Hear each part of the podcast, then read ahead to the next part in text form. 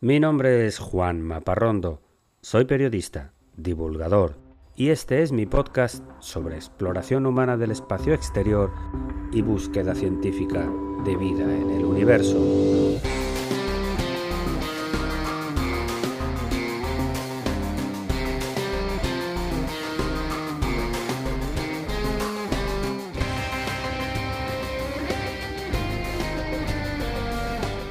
Bienvenidos a El sueño de Laika.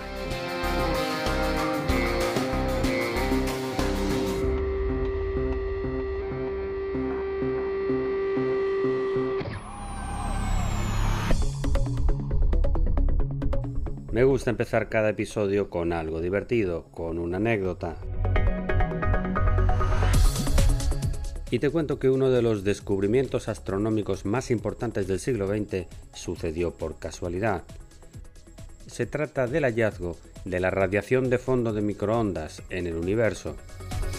Estas ondas cósmicas son el eco de la inmensa explosión que dio origen al universo, el famoso Big Bang, del que te hablé en el episodio anterior.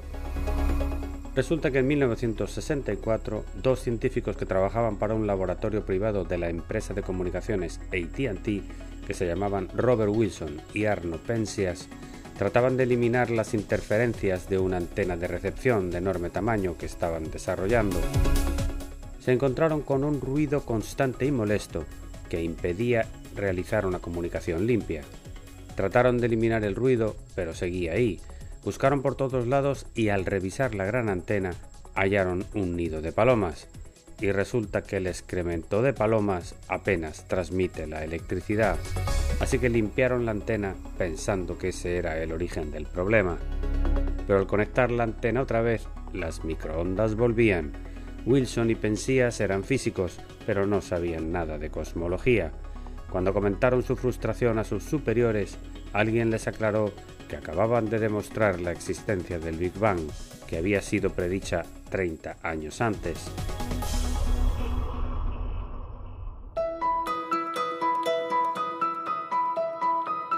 Tiempo ahora para hablar de cultura espacial.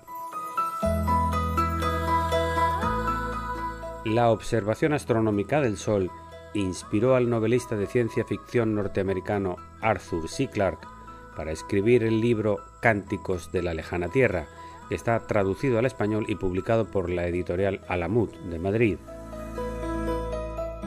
Clark imagina que los científicos descubren que el Sol se convertirá en una supernova en el año 3600 y a la humanidad le quedan apenas 1500 años para lograr sobrevivir como especie emigrando hacia el espacio profundo. En el argumento del libro se analizan todos los planetas habitables en un radio de 500 años luz de distancia y se envían hacia ellos embriones humanos congelados para ser sembrados por máquinas inteligentes. A mí me gusta mucho la imaginación desbordante de Clark en esta novela, pues presenta el momento en que los últimos habitantes que salen de la Tierra antes de la explosión y son testigos de ella se encuentran con hombres nacidos en uno de los nuevos planetas colonizados. No te cuento más para no dañarte el argumento, pero te recomiendo que lo busques y lo leas. Me pregunto si nosotros no seremos igualmente seres que hemos evolucionado desde una semilla plantada por una civilización del espacio exterior.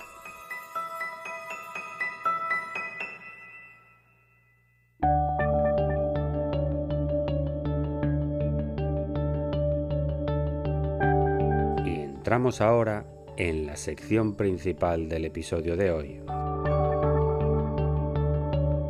Uno más en la serie de mitos extraterrestres, hoy dedicado a la figura de Nick Pope.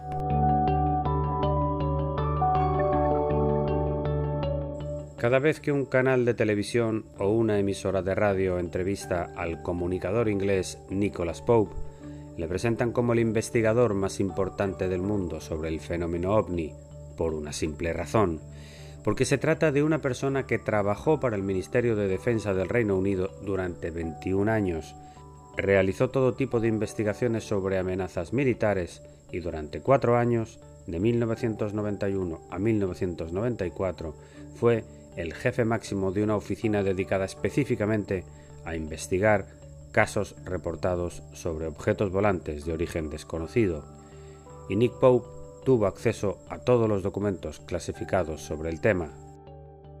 Aquí está la clave de su importancia. Pope es un conocedor del tema desde adentro y que años después decidió salir a la luz pública y dedicarse a divulgar. Y en este mundo de las teorías de conspiración, los creyentes fanáticos están convencidos de que los gobiernos del mundo ocultan información, que saben que los extraterrestres están ahí y que tienen naves alienígenas escondidas en bases militares. Y aquí está Nick Pope, dedicado a escribir libros, a dar conferencias, a ofrecer entrevistas de radio, podcast y televisión, y a participar en reportajes sobre fenómenos extraños, con su pedigrí de investigador militar, aunque eso fuera ya hace 25 años. El departamento del Ministerio de Defensa británico en el que trabajó Nick Pope llevaba el insípido nombre de Secretaría del Personal Aéreo y estuvo abierta durante 55 años, analizando fenómenos extraños que podían significar una amenaza potencial para el Reino Unido. Nick Pope afirma que durante los años de funcionamiento de esta oficina se analizaron cerca de 12.000 expedientes, la mayoría enviados por ciudadanos comunes, testigos de sucesos extraños. Se prestaba especial atención a aquellos casos enviados por fuerzas de seguridad, como policías, bomberos o miembros del ejército, por su entrenamiento especial para todo tipo de situaciones, y sobre todo si estos casos estaban acompañados de evidencias como detecciones de radar, fotografías o incluso vídeos. Esta es la voz de Nick Pope en una entrevista reciente en Internet.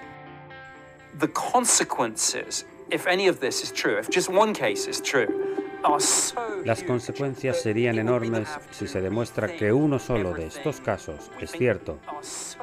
Sería el acontecimiento más importante de la experiencia humana. La gran mayoría de estos casos, un 95%, pudieron explicarse con argumentos racionales, fenómenos naturales o aviones que fueron confundidos con objetos extraños. Solamente un 5% de los casos investigados han sido declarados inexplicables. 600 casos muy raros que siguen siendo un enigma. Esto no significa que sean naves extraterrestres, solamente significa que existen, pero que no se sabe qué son. Como es lógico, la mayor preocupación de los militares británicos era de que se tratase de aparatos desarrollados por potencias enemigas, concretamente Rusia o China. Según afirma Pope, la posibilidad de que sean naves de fuera del planeta ha quedado prácticamente descartada, y además ninguno de estos fenómenos ha mostrado nunca un comportamiento hostil. Después de cinco décadas de trabajo, el ejército británico decidió cerrar la Oficina de Investigación de Objetos Extraños en el año 2009, dentro de una serie de recortes de presupuesto decretados por el gobierno laborista del primer ministro Gordon Brown. Las razones de este cierre estaban claras. Algo así como que hemos investigado durante medio siglo estos fenómenos y no hemos concluido que signifiquen una amenaza real para nuestra nación, así que no hay motivo para seguir gastando dinero en esta tarea. Cuando se cerró la oficina, Pope ya estaba fuera del ministerio, pero criticó esta decisión. Cualquier objeto que se encuentre dentro de nuestro espacio aéreo y que tenga forma de una nave volante puede ser una amenaza. Debería ser una preocupación.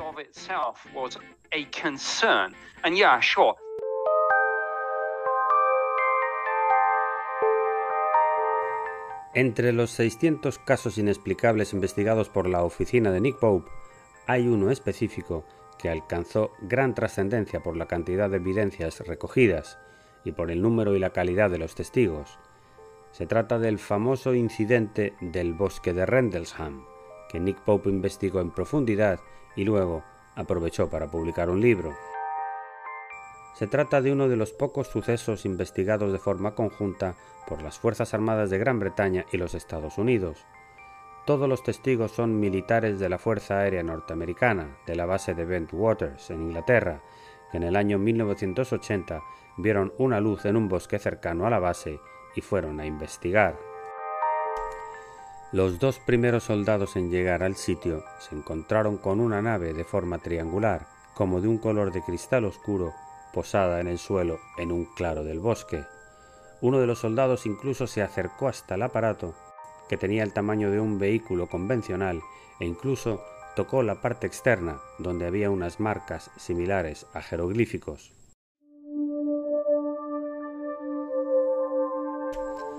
Este es uno de los casos habituales que cuenta Nick Pope en sus entrevistas, y según él, una de las explicaciones posibles es que no sea una nave extraterrestre, sino algo incluso más fantástico, la posibilidad de que sea la visita de seres humanos del futuro.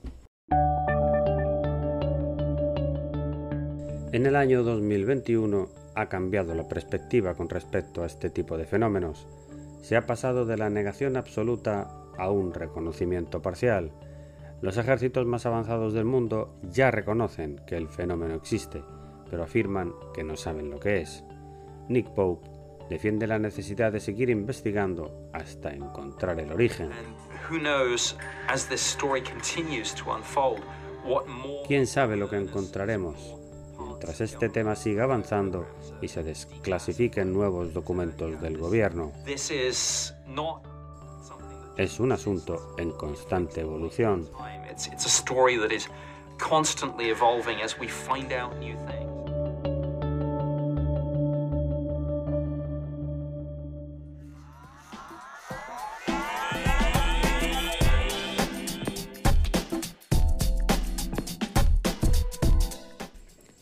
Y no quiero cerrar este episodio sin lanzarte el desafío de la semana te invito a que hagas algo que no tiene nada que ver con el espacio. Te invito a que si no lo has hecho ya, te vacunes contra el COVID-19. Este es un podcast basado en investigación científica. Y la ciencia ha sido capaz de crear una vacuna contra este enemigo común en apenas un año. No hagas caso a los bulos o teorías de conspiración es un compromiso para ti y para todos tus seres queridos. Y hasta aquí el episodio de hoy de El sueño de Laika. Espero que te haya gustado. Escríbeme a laika.podcast.gmail.com y sígueme en mi cuenta de Instagram laika.podcast.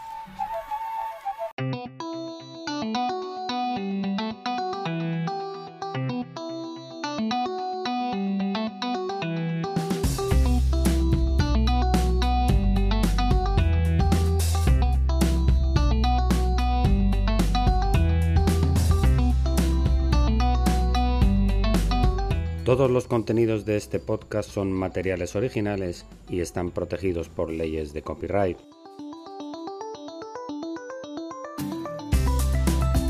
Todas las músicas y sintonías han sido compradas a sus autores o son de reproducción libre.